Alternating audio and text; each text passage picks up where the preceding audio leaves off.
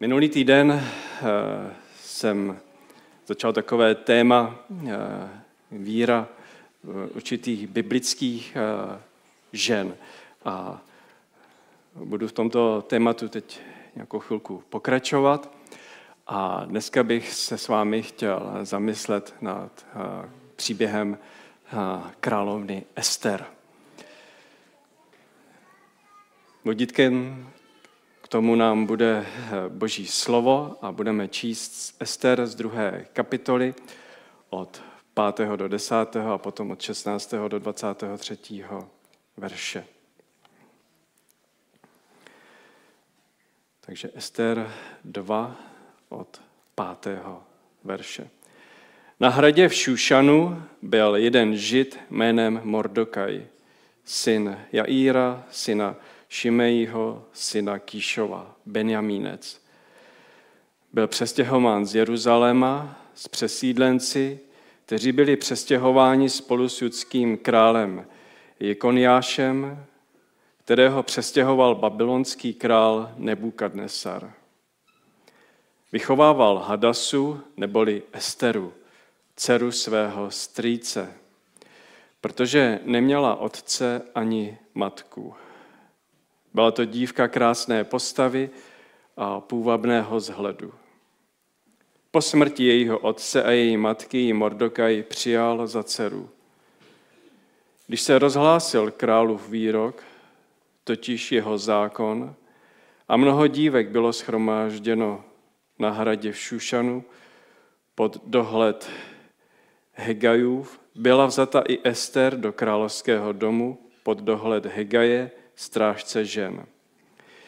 Dívka se mu zalíbila a získala jeho náklonnost. Neprodleně jí poskytl náležitou péči i přidělil jídla. Přidělil též sedm vyhlédnutých dívek z královského domu a přemístil ji i její dívky do nejlepší části ženského domu. Ester neoznámila nic o svém lidu a o svém původu, protože jí Mordokaj přikázal, aby to neoznamovala. Dále od šestnáctého verše. Tak byla Ester vzata ke králi Achašvérošovi do jeho královského domu desátého měsíce, to je měsíce Tebetu, v sedmém roce jeho králování. Král si Esteru zamiloval nade všechny ženy, získala jeho přízeň a náklonnost nade všechny panny. Na hlavu ji vložil královskou korunu a ustanovili královnou místo Vašti. Potom král uspořádal veliký hodokvas pro všechny své velmože a služebníky. Hostinu k Esteřině poctě. Poskytl také krajinám úlevy a udílal pocty, jak se sluší na krále. Když se podruhé shromažďovaly pany, seděl Mordokaj v královské bráně. Ester dosud nic neoznámila o svém původu a o svém lidu, jak ji Mordokaj přikázal. Řídila se jeho slovy, jako když byla u něho a on ji vychovával. V oněch dnech, kdy Mordokaj seděl v královské bráně, rozlítili se Biktan a Tereš, dva královi dvořané ze strážců Prahu, a chtěli stáhnout ruku na krále Achašvéroše. Ale Mordokaj se o té věci dozvěděl, oznámil to královně Esteře a Ester to řekla Mordokajovým jménem králi. Záležitost se vyšetřila, vina byla prokázána a oba byli pověšeni na kůl. Pak, bylo, pak to bylo zapsáno před králem do knihy letopisů. Tak to je trošku další čtení toho známého příběhu o královně Ester. Abychom trochu ten příběh ještě zasadili, tak odehrává se to přibližně v pátém století před naším letopočtem, kdy židovský národ byl násilím deportován daleko do Babylona, asi tisíc osm set kilometrů od svého bydliště, a žila tam židovská komunita a byli to vyhnanci vlastně v Perzii. A je potřeba povědět, že tento příběh je velmi zvláštní, že se dostal do Starého zákona. Je to zvláštní příběh v jednom pohledu. Ani jednou tam neuslyšíte a nebudete číst o Bohu. Ani jednou tam není zmíněno Boží jméno. Tím je tento příběh velmi zvláštní a lidé si kladli otázku, jak je to možné, že do Božího slova, které je plné proroctví, plné modliteb, přikázání a různých myšlenek o Bohu, tak v tomto příběhu není vůbec nic. Skutečně pozorně můžete přečíst tento příběh ani jednou. Ani jedno Boží jednání tam nevidíme. Je to provokativní a tuto hlubokou věc s vámi dnes chci sdílet. A ještě bych chtěl dokreslit ten příběh z první kapitoly, kterou jsme nemohli číst, nemáme na to čas, že totiž královnou byla nejdřív královna Vašti. A král, jeden z nejbohatších králů té doby, král Achašvéroš, uspořádal ohromnou hostinu, trvala sto osmdesát dní. A on se předváděl, měl ohromné majetky a pozval si svý nejlepší kamarády a všechny hodnostáře a velmože. sto osmdesát dní slavili a když popíjeli víno, tak co dělají chlapi? Předvádějí se. On si zavolá a poručí, ať přijde Vašti a chce ji předvíst všem svým chlapům. Co udělala Vašti? Odmítla to. Neuposlechla králův rozkaz. Tak to čteme v první kapitole. Postavila se proti tomu a urazila svého muže, krále. A on se rozhodl, že ji zapudí a právě jsme se dostali v druhé kapitole do toho okamžiku, kdy se hledá nová žena, nová nevěsta pro krále. A tak musí vyjet do širokého, dalekého okolí na koních poslové a mají najít nejkrásnější ženy a shromáždit je a připravit je. A příprava trvá velmi dlouhou dobu, trvá celý rok. Takže v tomto okamžiku my se nacházíme. Je to, je to společnost, kde dominují muži, je to společnost určité kultury hanby a cti. Vašti se měla držet určité normy a porušila ji a taky se sadili. Přicházejí nové ženy a musí projít zkrášlovacími procedurami. Takový wellness, takový pobyt. Takže se koupou, malujou se, učí se vybranému chování a trvá to rok. Ženy, líbilo by se vám to? takový, takový pobyt, nevím, no. Nevím. Etiketa, školení a ty ženy měly prožít jednu noc s králem. Měla být vybrána z těch mnoha žen pouze jedna.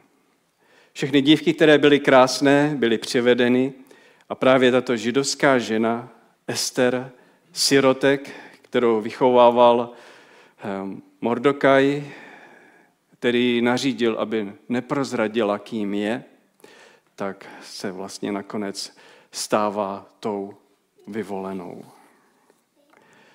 Vdá se, proběhne svatební hostina a sirotek se stane královnou největší říše tehdejšího světa. Je to skvělý příběh.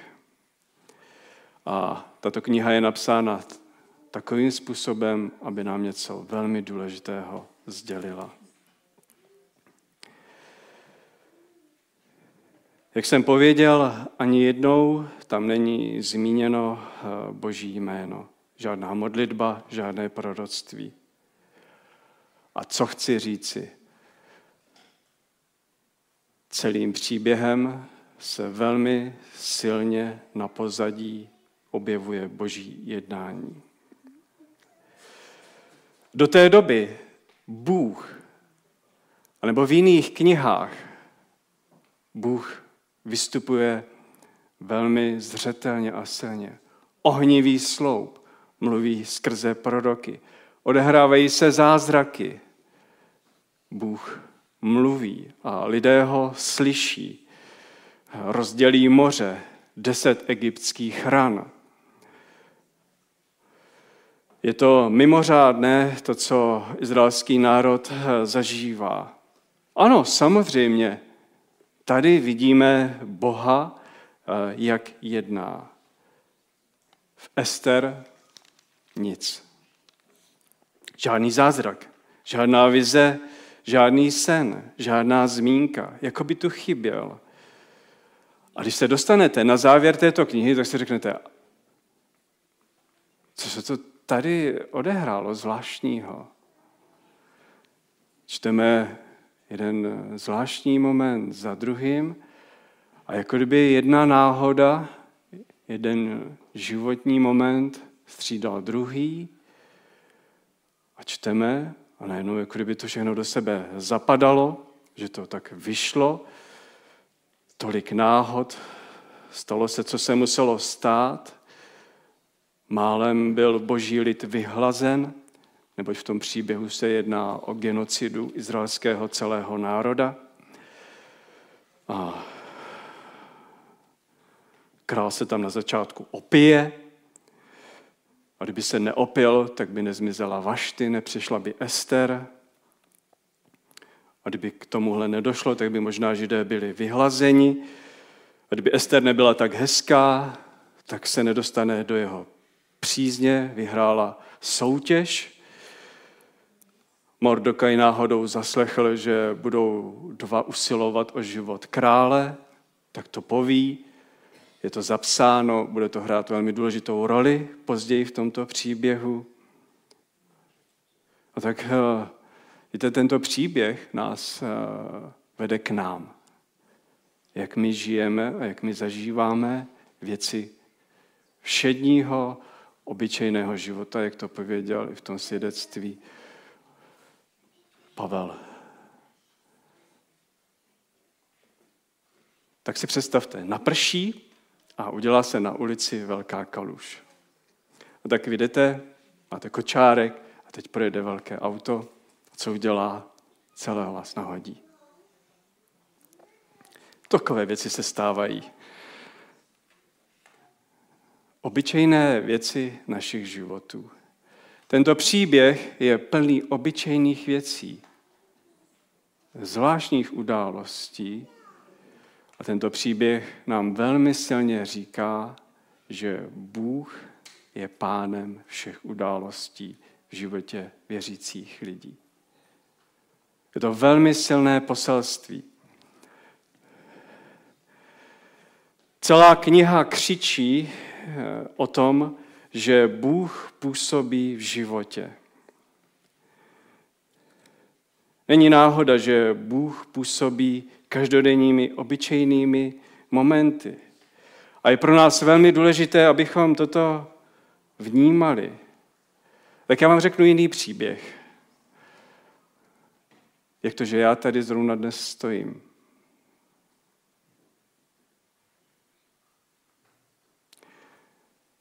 Není to proto, že mě oslovilo společenství v Bystré. Není to proto, že jsem se objevil jednu dobu na E T S, že jsem studoval. Není to proto, že mě táhla Bible. Není to proto, že jsem v sedmnácti letech uvěřil. Není to proto, že jsem byl na mládežnický dovolený. Není to proto, že mě tam podvodem pozval můj bratr. Není to proto, že mýho bratra pozval jednou do společenství Paveljech. Není to proto, že jsem chtěl se projet na koni, není to proto, že jsem četl májovky, není to proto, není to proto, není to proto. Takhle byste každý z vás mohli vyprávět svůj vlastní příběh. Každý z vás tu je kvůli nějakému protože.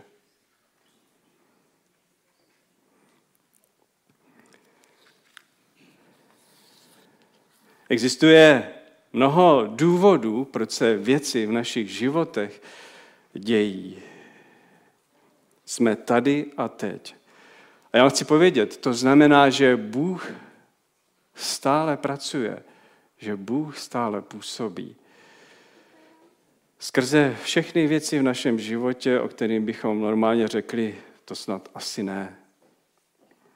Na každé jednotlivé, jako kdyby nezáleželo, ale když je dáte nějak za sebou, když na ně umíte nahlédnout, tak vám začínají dávat veliký význam.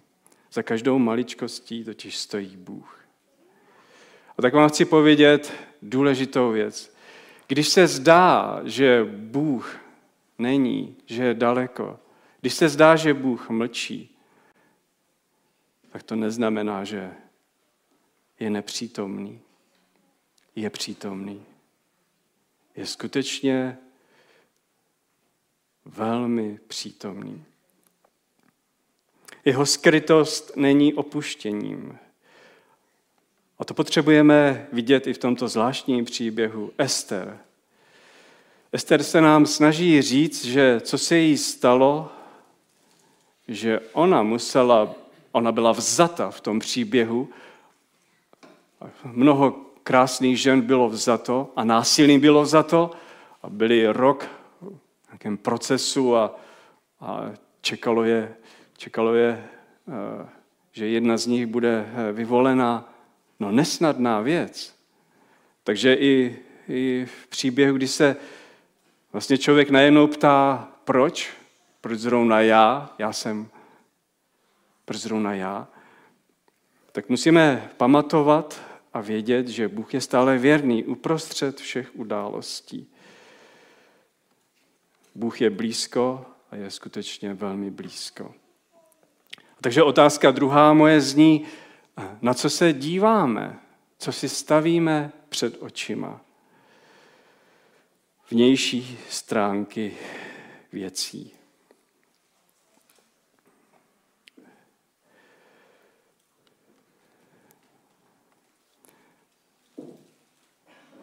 Víte, ta kultura toho tehdejšího světa byla úplně stejná, jako je dnes. Večírky, zábava, předvádění, krása. Uděláme si Miss Universe, vyvolíme nejkrásnější. Je to příběh o alkoholu, o pití vína, o krášlení, ozdobení a vlastně nic se za celou dobu vůbec nezměnilo. Můžeme ten příběh číst různými pohledy. Můžeme vidět královnu Vašti jako tu pevnou, která, která vlastně odmítla nějaké předvádění, zneuctění. Řekla ne. Můžeme vidět královnu Ester jako ta, která, která se nepřiznala ke své židovské víře a vzala si vlastně člověka, který je úplně z jiného náboženského světa a přitom věděla, že, že to nemá dělat. Můžeme ten příběh vnímat v mnoha rovinách, v mnoha zápasech, kdo je tady vlastně spravedlivý, kdo je dobrý, kdo udělal chybu, kdo neudělal, kdo mlčel, kdo měl mluvit.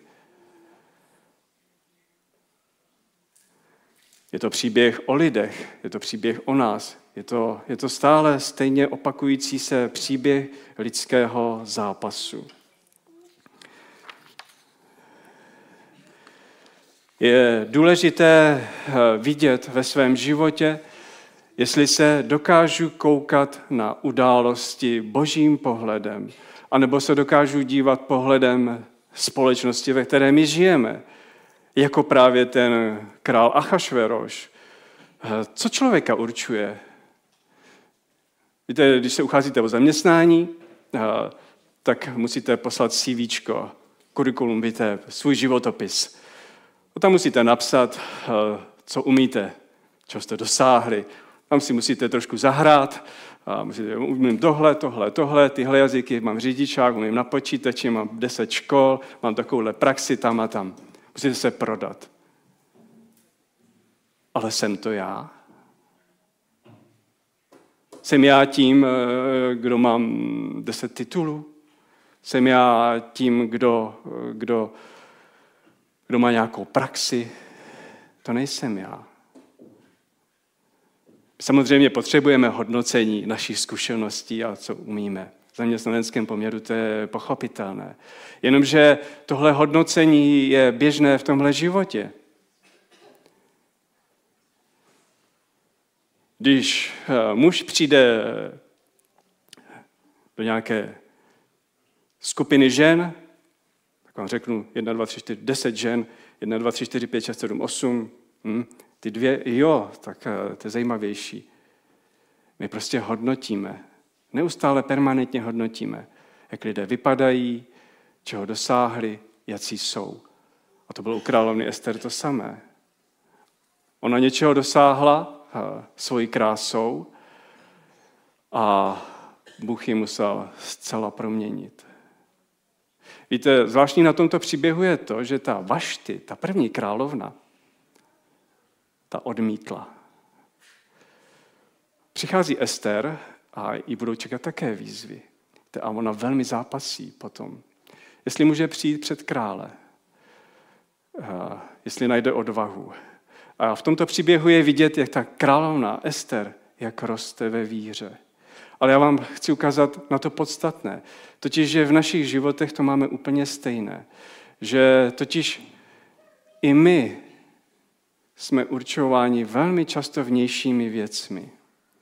I my jsme určováni těmi okamžiky v našich životech a máme rozdělení lidi a tam ty nám sedějí, tam ty nám nesedějí, tam ty nám jsou blížší, tam ty vzdálenější.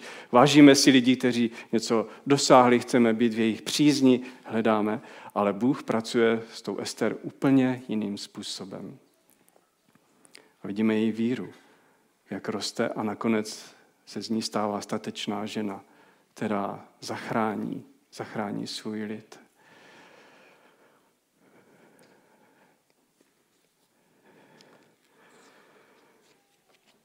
Je důležité v tomto příběhu vidět otázku, co je skutečným vnitřním motorem našich životů, na čem skutečně nám záleží, co skutečně chceme. Jestli chceme stát o slávu tohoto světa, anebo o Boží přízeň. A tak Bůh ji stále rozvíjí, stojí po boku, zůstává s ní. Nevím, jaký máte vy minulost. Jakou, jaké máte vaše životní příběhy. A možná jste tady, že jste něco pokazili, že se vám něco v životě nepovedlo, že, že se dějou zlé věci, že jste třeba něco zvorali v životě, že jste udělali špatné kroky a přesto je Bůh s vámi, je s tebou. Nemůžeme se odepsat, nemůžeme se vyřadit, nemůžeme zmizet z Božího příběhu. Bůh je totiž věrnější než my. Poselstvím Bible znovu a znovu je, že Bůh vytrvale a neustále dává milost těm, i kdo o ní nežádají, kteří o ní neví, že ji potřebují a vlastně si ji ani neváží. Vždy ji dostávají znovu a znovu, navzdory tomu, jací jsou. A my rádi čteme příběhy o velcích mužích z Bible. Jsou to hrdinové víry a jsou pro nás povzbuzením. Ale já jsem si tady řekl, Abraham lhal o Sáře, zapíral. Noé se opil. Nedělal dobré věci. David se vyspal s ženou jiného muže. Ester podléhá tomuto systému a vidím na začátku, že morálně pokulhává. Ale Bůh se jich nevzdává. A nezdá to ani s tebou. To nám říká Ester. Bůh miluje lidi ne kvůli jejich činům, ale navzdory jejich činům. Jeho definice krásy je úplně jiná. Byla použita krása královny Ester, ale Boží systém není stejný jako ten náš. Jeho krása není stejná jako naše krása. A je to opravdu důležité. Je potřeba se dívat na to, jak hodnotíme vztahy,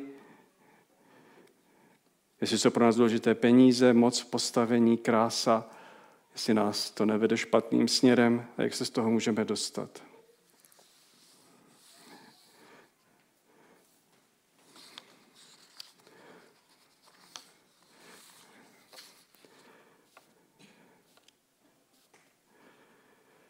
tom celém biblickém pohledu je úžasné, že Bůh, který v tomto příběhu není vidět,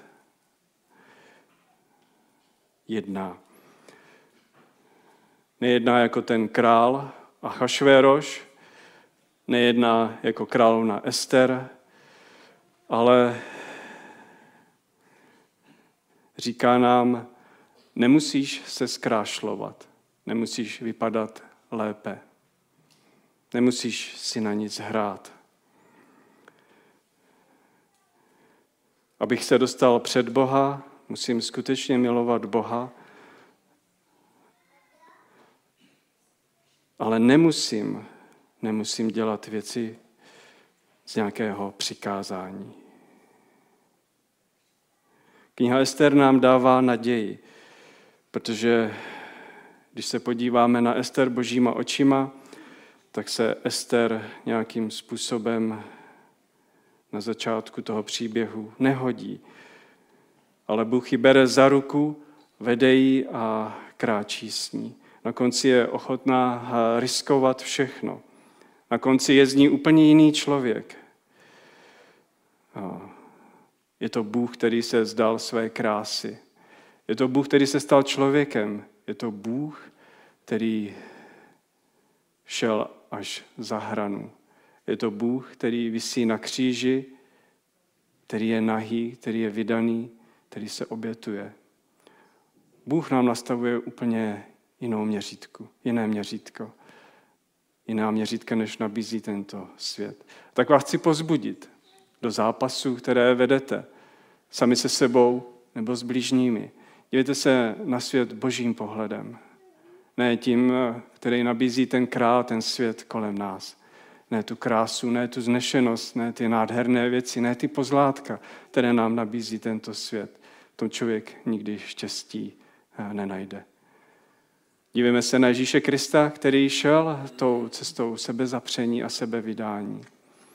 Ježíše, který, který neváhal ani okamžik, který, který vydal sám sebe, protože tě miluje. Tak to vám chci popřát do těch dalších dnů, do těch vašich zápasů, které vedete, abyste byli pevní, abyste stáli pevně. Abyste věděli, že když v tom příběhu ani jednou není slovo Bůh, tak ten Bůh je tak přítomný, je tak blízko. A možná, že když člověk si nejvíc zoufá, tak je Bůh úplně nejblíž.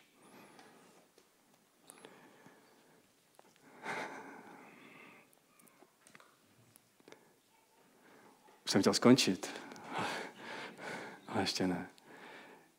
Víte, ten život je krátkej. Že si neodpustím závěr. Život je krátkej. A mě jí zasáhlo to, co Pavel říká. Obyčejný, prostý, poctivý život toho bratra, který zemřel. A možná někdy hledáme veliké věci a honíme se a pachtíme. Ty starší už doufám, že ne, že ty už došli do té moudrosti a že už, že už zvolnili tempo a že už nepotřebují. Mladí lidé mají život před sebou a tak potřebují ještě nějaké věci dokázat. A je to tak správné. Ale vězte, že ten život rychle utíká. A mě totiž velmi oslovilo, my jsme byli takový maličký dovolený a s manželkou byli jsme ve Zlíně. A zastavili jsme se tam v tom domě, kde, kde pracoval Baťa. A on tam má taková mnoho hesel. Jedno z hesel má, že den má osmdesát šest tisíc čtyři sta vteřin. A nic víc. Nic víc. Já jsem na tím musel přemýšlet. Já vím, jak byl výkonný, jak se soustředil na výkon, na dokonalost. Až to bylo někdy za hranou možná. Ale v tom hesle na mě něco důležitého padlo, ale tím božím pohledem, že totiž právě teď, tohle je ta vteřina, tohle je ten moment. Není žádný, že bude, že bylo, ale žijeme teď pro Boha a s Bohem a s blížníma. To vám přeju. Amen.